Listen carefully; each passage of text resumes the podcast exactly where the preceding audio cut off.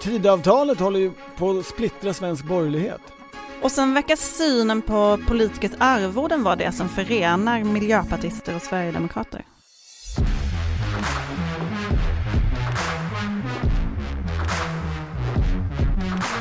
Det här är politiken med, eh, vad heter de nu?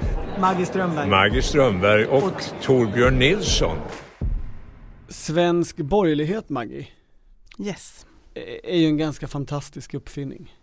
Alltså jag tänker på det när man tittar på reaktionerna på Tidöavtalet här. På ledarsidor framförallt. Svensk borgerlighet är ju någonting så fantastiskt som liksom en eh, åsiktsgemenskap. En familj med gemensamma värderingar som Ulf Kristersson brukar säga. Ja, säger han så? Mm. Mm. Ja men där det spretar något så fascinerande mycket när de väl börjar prata om politik. Alltså de tror på något sätt att de tycker likadant och sen sätter de sig ner och skriver och då är, är det som att de befinner sig på olika planeter. Ja men detta är ju inget nytt, eller det här har vi ju sett sen alliansens sönderfall, eller är det inte det du tänker på? Jo, nej men, jo men det finns ju en huvudkonflikt som har varit synlig superlänge och den går väl lokalisera geografiskt till Marieberg, alltså till Bonnierhuset. Skillnaden mellan eh, Expressens, Dagens Industri och Dagens Nyheters ledarsidor. Ja, Dock måste jag säga att Expressens och Dagens Industris blir ju allt mer lika. Ja men det är samma ledarsida. Ja men det var inte det innan, men de har, de har närmat sig varandra tycker jag. Alltså jag menar i förra valet drev ju Anna Dahlberg fortfarande en S och M-regering, att det var det bästa för Sverige. Ja. Och det gjorde inte Dagens Industri då inte. riktigt, eller? Nej, nej, de har väl ändå sagt ta makten med stöd av SD. Längst. Jag minns att jag var där och- och sprang i det där huset och gjorde ett reportage för Godmorgon Världen där jag intervjuade de här tre ledarsidorna Mm. om att de tyckte så olika. Nej men nu för tiden upplever man ju att Expressen och Dagens Industri har gemensamma ledarredaktionsmöten där linjen läggs fast av PM Nilsson och Anna Dahlberg i, i ett så att säga språkrörskap, Jag tror att upp, delat upp, ledarskap. upplever att det är viktigt här, jag tror inte att de har det. Men, Nej det tror inte jag men heller. och de är ju också de som är mest positiva till Tidöavtalet. Ja, de är ju otro, det, det är ju räddningen för Sverige. Alltså, Anna Dahlbergs första text om Tidöavtalet som alltså publicerades samma dag, 14 oktober, som avtalet presenterades. 17.38 redan, hon var snabb på att skriva. Den innehåller ju meningar av karaktären, nu får istället fakta tala. Alltså här har, här har folk spekulerat om att det ska gå till skogen med det här, nu får fakta tala. Det, det, det, kan, det tolkar jag som 100% positivt. Tidningen har sen i detaljer kritiserat De tycker det sak, saker, men, saknas klimatpolitik. ja det gör de ju. Men det är också gemensamt med Dagens Industri att de är cykelintresserade jo men huvudkonflikten har ju länge varit tydlig och då är det ju Expressen och Dagens Industri mot Dagens Nyheter som väl inte ser någonting positivt med Tidöavtalet överhuvudtaget utan helst skulle sett en centerpartistisk lösning på regeringsfrågan.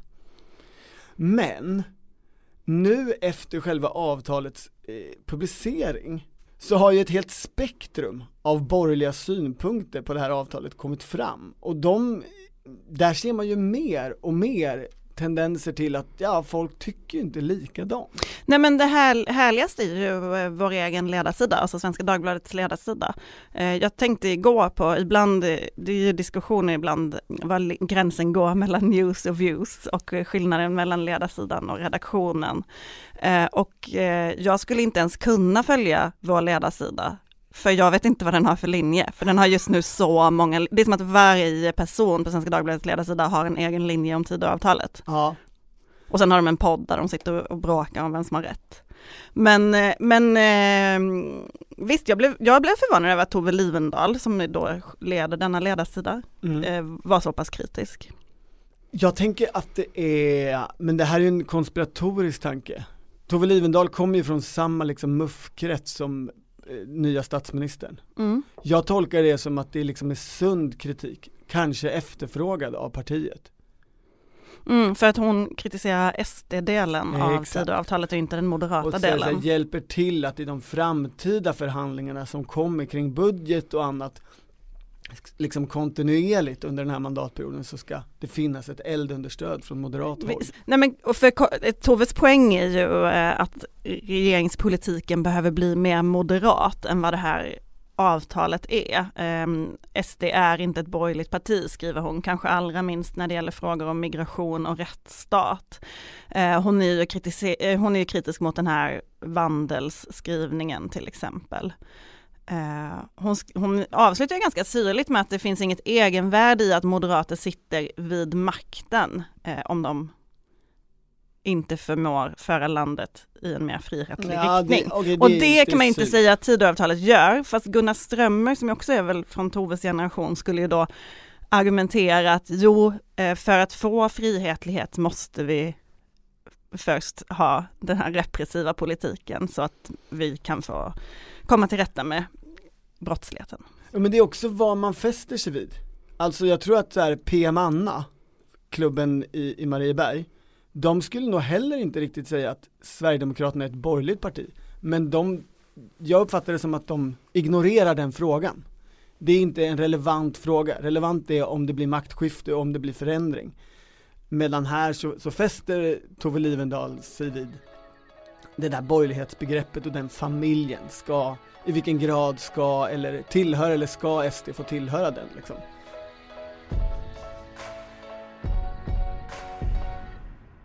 Eh, på Svenska Dagbladets ledarsida har ju också Lena Andersson skrivit om Tidöavtalet. Mm, hon där, är kolumnist där. Det, det, är, det är ju ord och inga visor som det heter. Japp, en väldigt Lena Anderssonsk text. Får jag läsa högt? Mm. Ja, efter att det... Detta var i helgen ja, vill jag bara säga om någon vill leta upp den, om någon inte har läst. Efter att i närmare 2000 tecken har kritiserat formerna för hur det här presenterades och hur Jimmy Åkesson fick stjäla showen så, så tar hon sig till innehållet, alltså texten och beskriver den så här. Det är en bitvis brutal text vars hårdhet möjligen är tänkt att signalera beslutsamhet men som bara uppfattas rå och aggressiv. Här finns en olustig sammanbitenhet som är oklädsam hos makten. I ett fredligt land vill man inte känna att regeringen är så här anfallslysten. Det skrämmer och bidrar till den upphetsade känslan av att stå vid en avgrund. Något som radikaler och revolutionärer gärna injagar i omgivningen, men som besinningsfulla konservativa och liberaler har att dämpa. Hon skriver ju också om hur Sverigedemokraterna i sin samhällssyn står på statens sida gentemot den enskilde och på svenskhetens gentemot frihetens. Um, och sen så skriver hon att det är det stoff som polisstater vävs av. Det är mm. många fina formuleringar i den här texten. Um, nej men det här, är, det här är ju kärnan i um, skillnaderna mellan Sverigedemokraterna och de andra partierna. Alltså, och det manifesterar sig i synen på medier, i synen på socialförsäkringar. Alltså, det slår ju igenom på väldigt många olika plan. Um, och det är ju någonting som Moderaterna tycker jag lite grann har ignorerat, eller där de kanske hoppas att de ska kunna förändra Sverigedemokraterna. Ja eller att de bara sopar den under mattan ungefär som, ja. som Anna Dahlberg och PM Nilsson sopar frågan om vad är borgerligt under mattan. Men jag skrev ju för något år sedan eller ett och ett halvt om när Benjamin Dosa var den första Timbro-personen som föreläste för Ungsvenskarna. Um, och då argumenterade ju han för det genom att säga att han skulle göra Ungsvenskarna mer frihetligt. Han skulle göra dem till liberaler. Mm. De behövde undervisas i detta eftersom de har den syn de har på stat och bidrag och annat. Eller framförallt kanske då, det är ju a-kassan och sjukförsäkringen om man liksom ska ner på prosaiska nivåer. Det, det här är en utvikning men jag vet inte hur väl han har lyckats hittills, hittills Benjamin Dosa med det där. Jag var ju på Ungsvenskarnas konvent häromhelgen och en av få motioner som jag uppfattar antogs, alltså jag fick inte vara med på hela så jag fick en rapport om vad som klubbades och inte efteråt var en motion om familjeplanering. Och när jag läste den så skrev jag i kanten Myrdal 30-tal. För det var så otroligt mycket eh, Alva och Gunnar Myrdal eh, kris i befolkningsfrågan alltså statlig uppmuntran och planering av familjer och familjers storlek och liknande. Vissa skulle uppmuntras och vissa ska inte uppmuntras skulle jag gissa. Ja, och ungefär så. Och det där brukar väl generellt, eh, till och med utan den där graderingen av vissa, vilka som ska uppmuntras och vilka som inte ska, eh, så brukar ju inte det där ses direkt som superliberalt eller frihetligt. Kris i befolkningsfrågan politiken. Nej men och det finns ju något intressant där i reaktionerna från Lena Andersson som ju tror jag många har läst som allt mer konservativ de senaste åren. Mm. Här visar hon ju absolut att hon inte är det, att det finns en, en liksom grund i henne som är viktig och här varnar ju hon för någonting. Lite på samma sätt som Tove Livendal.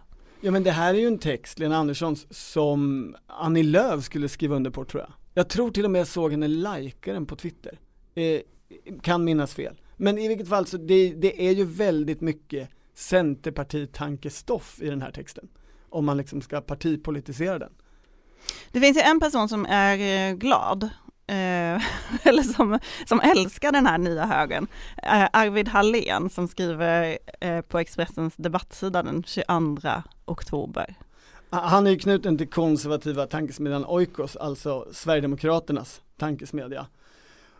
Han är ju jättepositiv, men det intressanta tycker jag att han i sak när han beskriver vad Tidöavtalet är, är väldigt lik Lena Anderssons beskrivning av vad, vad det faktiskt betyder det här avtalet. Hur då? Jo men han skriver så här. Inom avtalet ryms allt från Ann Wibbles årslön på banken för småsparare med ISK via förbud mot kusingiften till skydd för kulturhistoriskt värdefulla småskaliga vattenkraftverk. Och sen skriver han vidare. Olof Abrahamsson, som är ledarskribent på Norrländska Socialdemokraten, beskriver Tidöavtalet som det mest högerinriktade regeringsprogrammet sedan Arvid Lindmans regering 1928 till 1930. Det har han antagligen rätt i. Alltså, Arvid Hallén beskriver ju det här som det konservativt höger repressivt inriktade program som också Lena Andersson eh, skildrar det som. Mm. Det är bara det att de har helt och drar helt olika slutsats om det är bra eller dåligt. Jag tänker att det blir intressant att se, man går ju och väntar på den här budgeten ja. som kommer om ett par veckor. Um, när man pratar med moderater om Tidöavtalet så säger de att mycket av deras politik inte finns i själva avtalet. Det finns en del saker som inte är inskrivna för att det inte är en del av de här projekten, utan det kommer komma i budgeten. Uh, det blir ju blir spännande att se det kan också bli ett svar på den fråga som en del av de här ledarskribenterna ställer sig, eller som ligger, som ligger under texten. Alltså, i vilken grad är det här en ny höger också i ekonomisk politik? Det är ju det som en typ som Arvid Hallén drömmer om och vill se. En höger som inte prioriterar privatiseringar och avregleringar utan som kramar och tycker om staten. Men det är bara käbbel. Det är bara käbbel. Det är bara käbbel.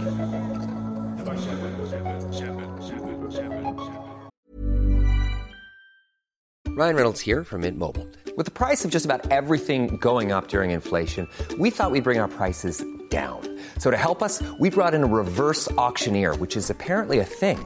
Mint Mobile unlimited premium wireless. Ready to get 30, 30, bit to get 30, bit to get 20, 20, 20, bit to get 20, 20, bit to get 15, 15, 15, 15 just 15 bucks a month. So, Give it a try at mintmobile.com/switch. slash $45 up front for 3 months plus taxes and fees. Promo rate for new customers for limited time. Unlimited more than 40 gigabytes per month slows. Full terms at mintmobile.com. Det är partiledardebatt i riksdagen just nu och Henrik Torehammar är där. Det är därför hans stämma inte hörs i den här podden. Men han är tillbaka nästa vecka. I Sölvesborg i alla fall. Ja, i Blekinge. Där händer det grejer.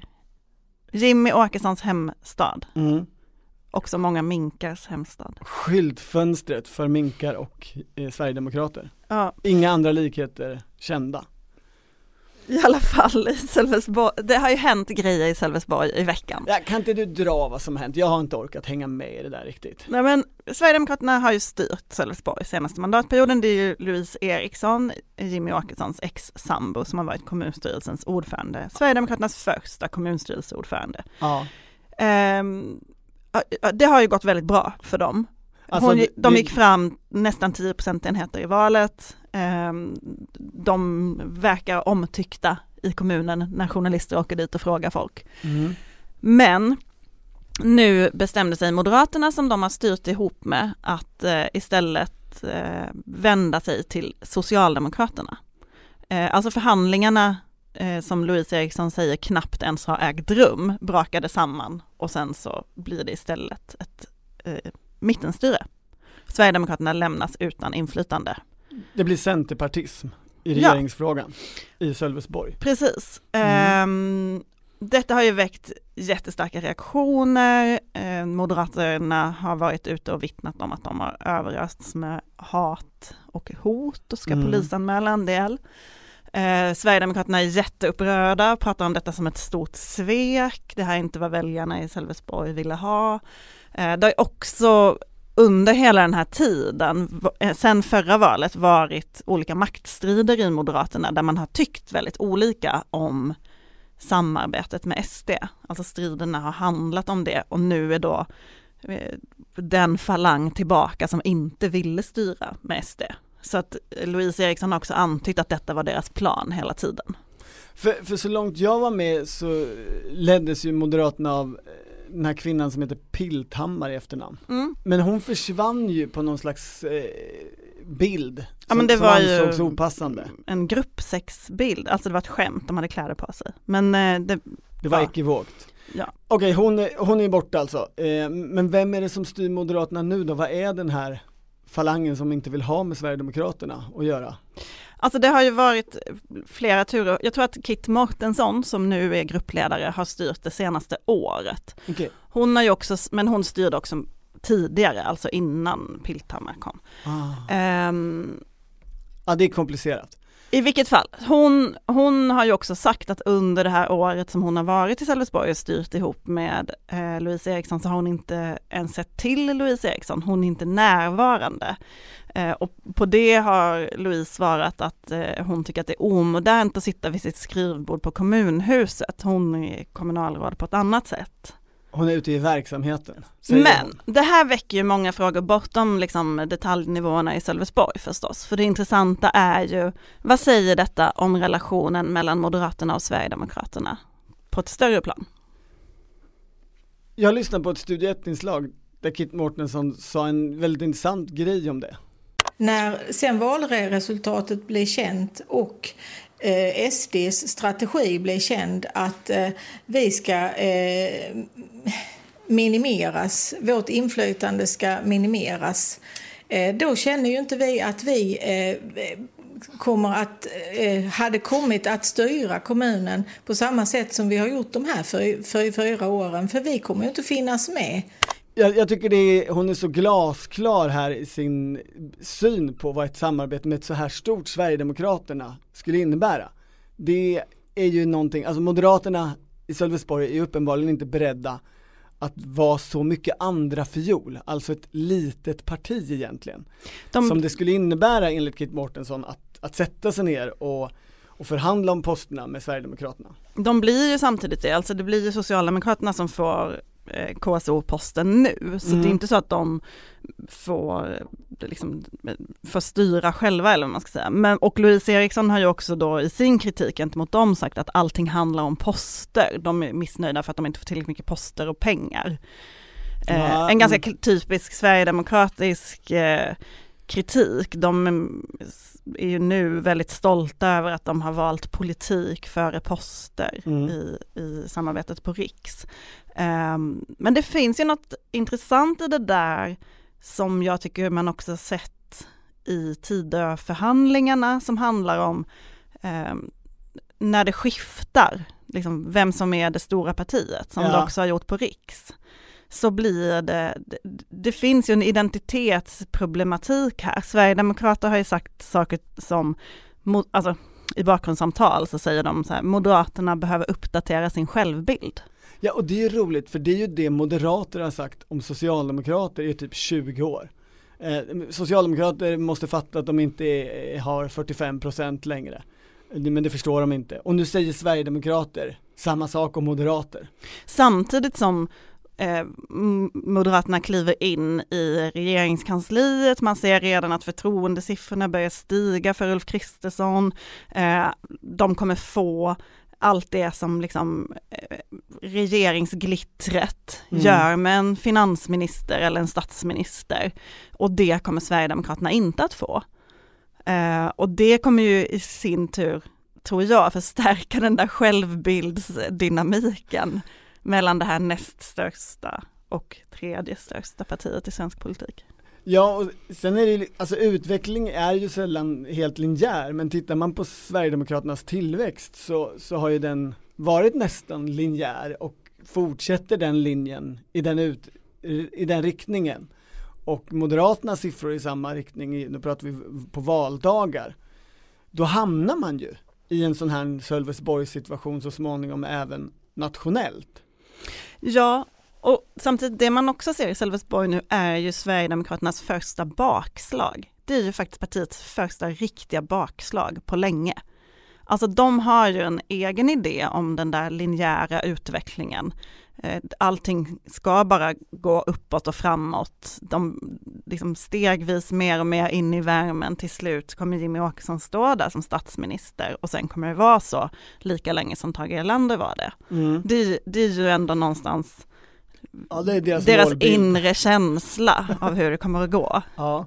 En del kanske Vissa är kanske mer oroliga. Har mer realistisk syn på det men, men de har ju varit skickliga på att skapa den stämningen på, på liksom gräsrots och markplan i partiet. Och nu händer då detta. Och dessutom med då konsekvensen att eh, de moderater som har brutit samarbetet säger att de inte vågar gå ut för att de får så mycket eh, ilska riktad mot sig. Ja, men, och det är ju en annan sak som man tänker på i det här, alltså hur kul är det att samarbeta med Sverigedemokrater eller ha med Sverigedemokrater att göra? Ni vet i den gamla logiken så var det liksom en van, eller det är fortfarande, eh, alla andra partier tycker så här, sätta sig ner och förhandla med socialdemokrater, det är ju hemskt. De, de är svekfulla, lögnaktiga, eh, det går liksom aldrig känna grundförtroende. Och här har vi då en situation med Sverigedemokrater där, ja, om de inte får som de vill så, så får man liksom, ja, en vagn med dynga över sig. Och pratar man också med förhandlarna som har tagit fram tidavtalet lite så, och tittar på hur det är skrivet så är det svårt att komma ifrån känslan tycker jag av att Alltså att samarbeta med Sverigedemokrater det är att hamna i en försvarsposition. Mm att nej men vi är här för att vi ska bevaka att vissa frågor inte blir för tokiga för fel enligt vårt sätt att se det. Nu är jag alltså kristdemokrater, liberaler och moderater samtidigt eh, när jag pratar. Eh, utan att liksom, det går, det, det går inte ut på att vara så offensiv utan det går ut på att vara ganska defensiv för att det inte mm. ska bli för, man är tillbaka pressad redan i förhandlingssituationen på något sätt. Och framförallt Liberalerna har ju börjat låta som miljöpartister, ni skulle bara veta vad vi stoppade. Alltså som miljöpartister har sagt om när de har suttit i regering med ja, socialdemokrater. Och det, det vet vi av erfarenhet att det är väldigt svårt att vinna röster på. Eh, vi stoppade någonting som vi inte kan berätta vad det är. men, eh, nej men det ligger mycket i det och att Sverigedemokraterna också i de här förhandlingarna lite grann har haft ingången, eh, det här ska vi ha mm. för att stödja er. Eh, inte så mycket vad kan vi ge och ta och hur kan vi hitta något gemensamt och var ska vi flytta oss, utan eh, det har varit liksom lite take it or leave it känslan. Ja, och sitter man då med andra styrkeförhållanden som i Sölvesborg så kanske man helt enkelt av överlevnadsskäl till slut inser som Moderaterna har gjort att ja, tänka att bäst för oss är att vi bara lämnar det här förhandlingsbordet och hittar någonting annat. Samtidigt som andra säger att Moderaterna kommer att vara fullkomligt utraderade i nästa val i Sölvesborg eftersom deras väljare kommer bli så besvikna på det här. Herr talman. Står vi här igen. Vi här igen. Vi här igen.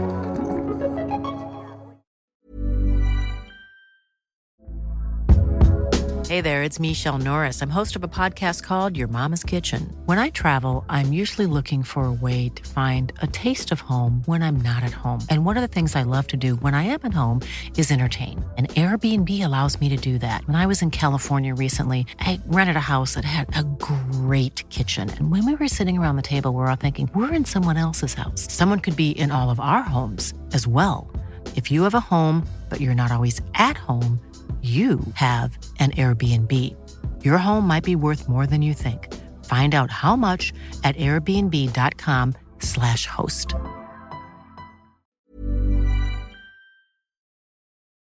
I kommunsverige så pågår det ju förhandlingar närmast överallt och det är jättemånga som vill att vi ska prata länge om Lund. Och det tänker jag vägra för jag fattar absolut ingenting av vad som händer i Lundpolitiken. Alltså när jag eh, bodde då, inte i Lund utan i Malmö. Som I, det, I den riktiga skånska staden? Mm, det finns ett skämt som är så här, avståndet mellan Malmö och Lund är som jordens omkrets minus tre mil. Att okay. man liksom, så brukar Malmöbor säga. Ja, jag förstår. Um, eller jag vet inte, kanske är det Lundabor som säger att Malmöbor säger så, för det, det är ett ganska töntigt skämt. I alla fall, jag har alltid fått lära mig att i Lund byter man styre varje år. Att det är så här vartann, eller mandatperiod, vartann, varannan gång eh, Socialdemokrater, varannan gång Moderater, för att eh, de elitistiska Lundaborna är så missnöjda med vem som än styr kommunen att ja. man alltid röstar bort dem. Jag vet inte om detta är sant. Veliga dock. akademiker som tror att de kan liksom lura systemet genom att byta hela tiden. Ja, så kanske man kan säga det. Jag, tror, jag uppfattar det mer som att de bara är missnöjda med oavsett vad. Men, jag vet inte alls om detta är sant vill jag då säga igen. Jag har bara fått lära mig detta någon gång. Men en sak eh, som, som väl inte har varit en debatt i Lund hittills är väl arvodena för kommunpolitiker. Det har det däremot varit i Norrtälje. Eh, jag vet inte, SVT gjorde ju en intervju med, inte kommunstyrelsens ordförande utan de skickade ju fram någon biträde. Vice ordförande. Ja, och jag vet inte om det passar sig i vår podd att vi lägger in den långa tystnad. 26 sekunders tystnad är ju fruktansvärt länge, alla kommer stänga av och tro att podden är slut. Fanns det inte andra lönekuvert eller andra verksamheter att stoppa de här pengarna i?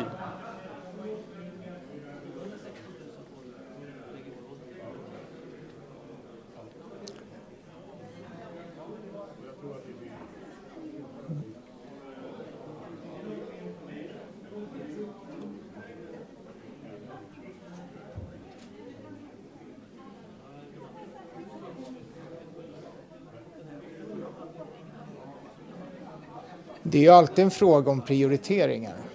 Det är ett episkt klipp. Till och med moderaten Lars Bäckman har berömt det på Twitter. Han ska S och, och Jättebra, då, SVT skrev han för första gången i sitt liv. Då, då, ska, då är det två saker som är anmärkningsvärda. Dels att Lars Bäckman, moderaten, eh, hyllar någonting public service gör. Och dels att han kritiserar en annan moderat. Mm. Eh, I alla fall, det som hände i Norrtälje ja. var ju att man ändrade arvodena så att de baserades på statsministerns arvode istället för statsrådens arvode. Och då höjde man sin lön, alltså kommunstyrelsens ordförande höjde sin lön med 23 000 i månaden. Vilket också råkade vara precis vad en lokalvårdare i kommunen tjänar. Eh, och Kommunal har varit ute och sagt, jag tror att det var 380 kronor som deras medlemmar skulle få i löneförhöjning. Medan kommunalrådet skulle få då 23 000. Ja. Och folk har inte köpt att kommunalråd måste inflationssäkra eh, sin privatekonomi.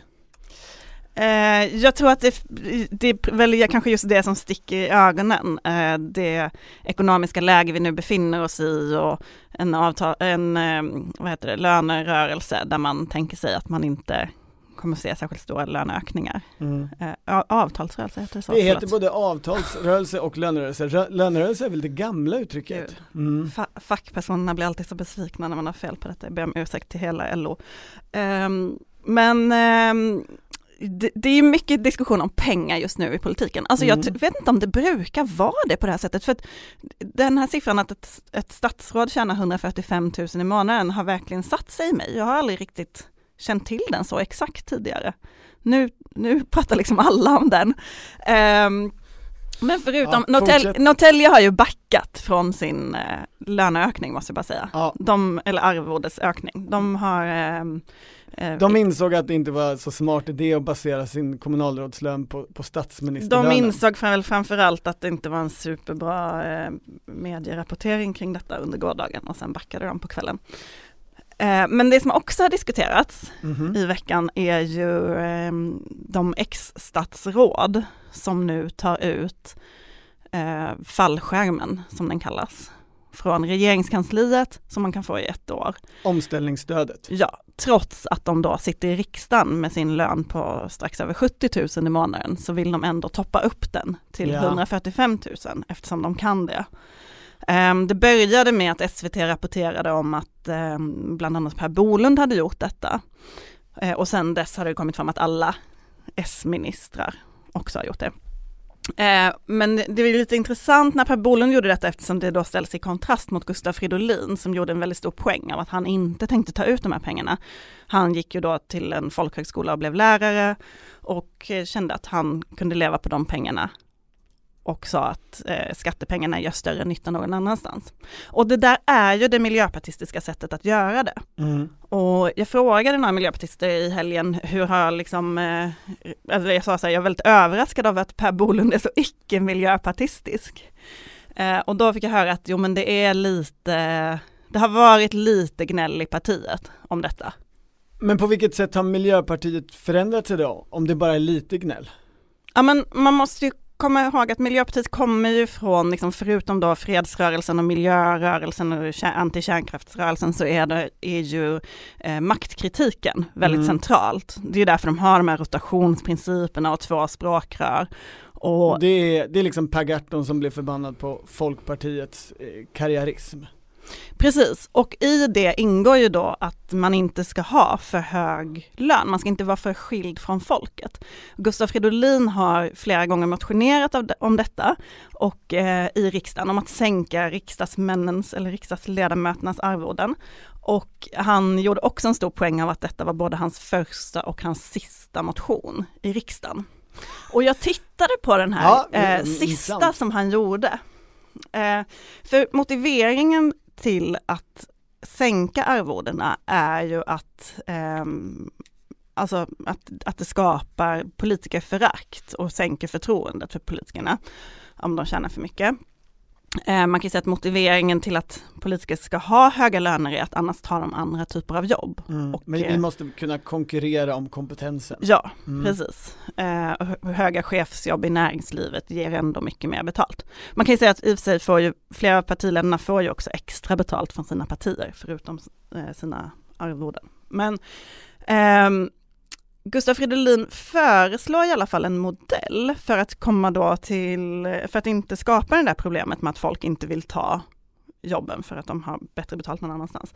Och det är att ehm, man ska eh, basera arvodet på vad man tjänade tidigare i livet.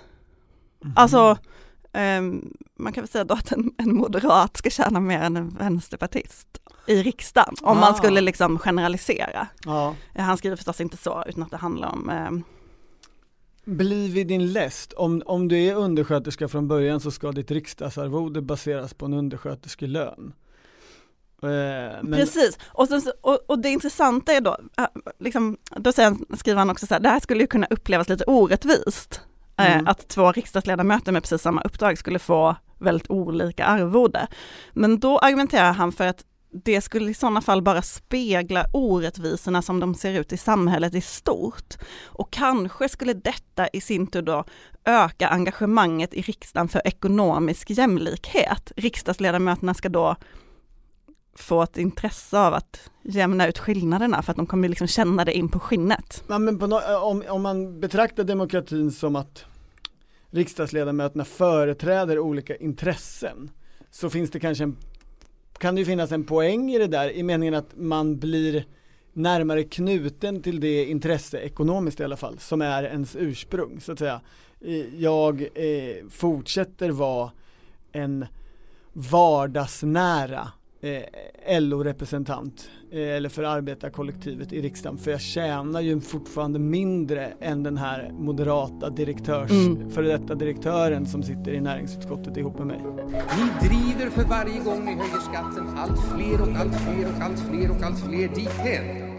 Per Bolund som då till skillnad från Gustav Fridolin tog ut sina 700 000 tror jag det var totalt från regeringskansliet. Mhm. Han har faktiskt också skrivit en motion på det här temat som jag hittade i, när han eh, var i kommunpolitiken i Stockholm, för det här är ju över 20 år sedan.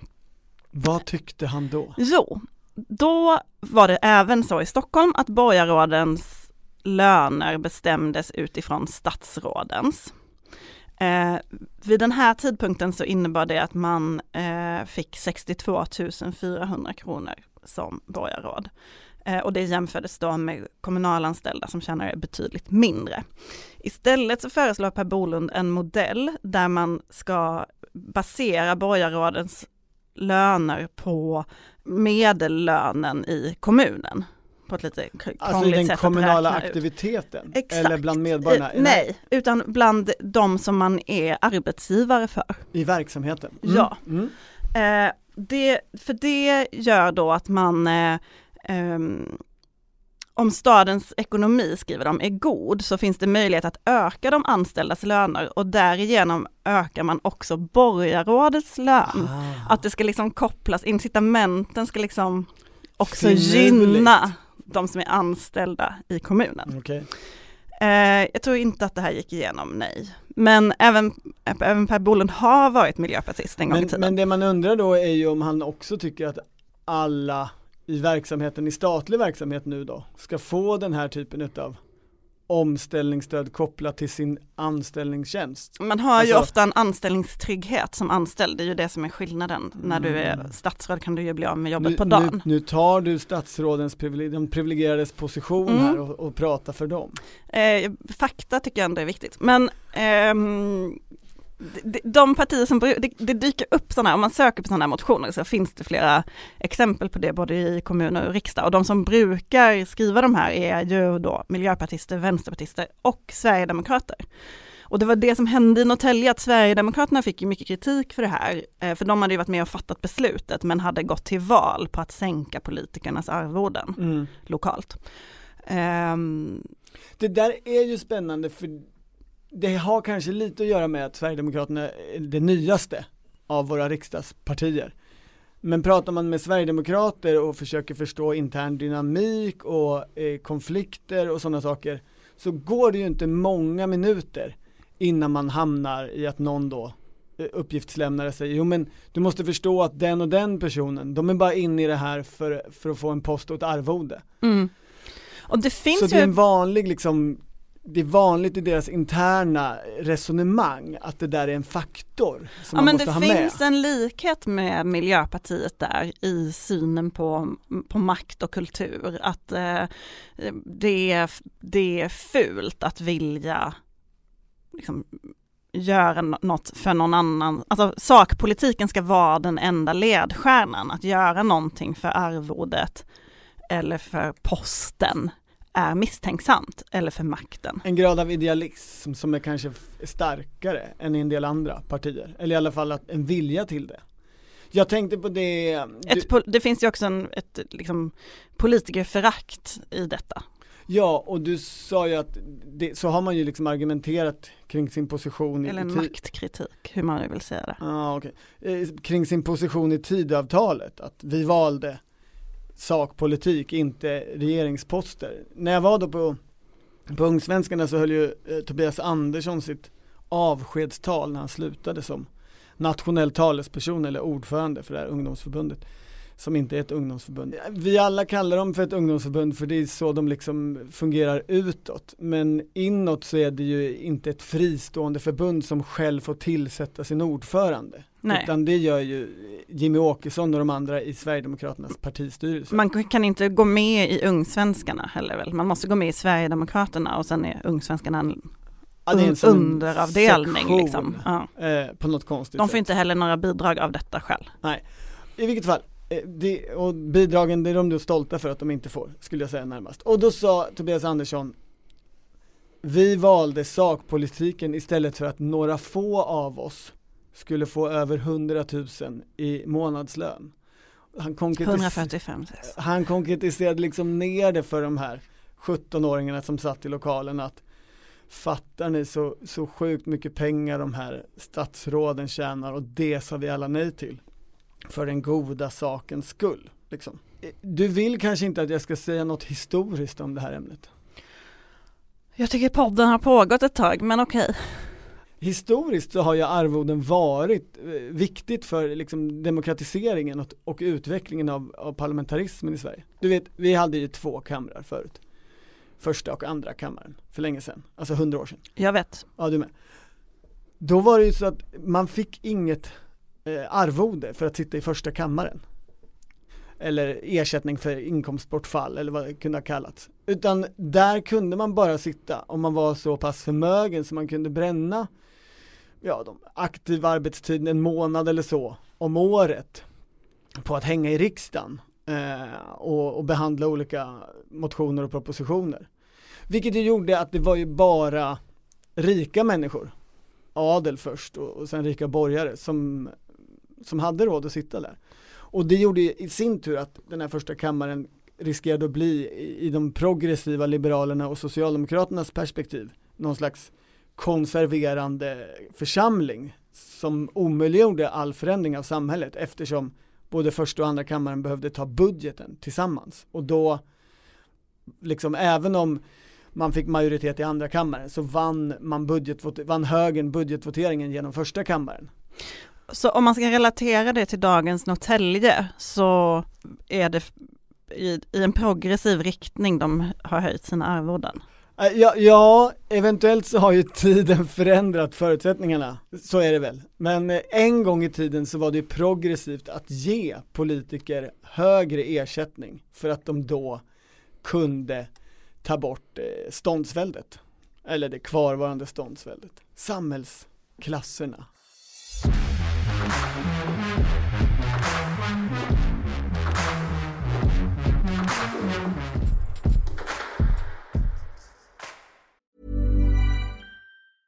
Planning for your next trip? Elevate your travel style with Quince. Quince has all the jet setting essentials you'll want for your next getaway, like European linen, premium luggage options, buttery soft Italian leather bags, and so much more. And is all priced at 50 to 80% less than similar brands.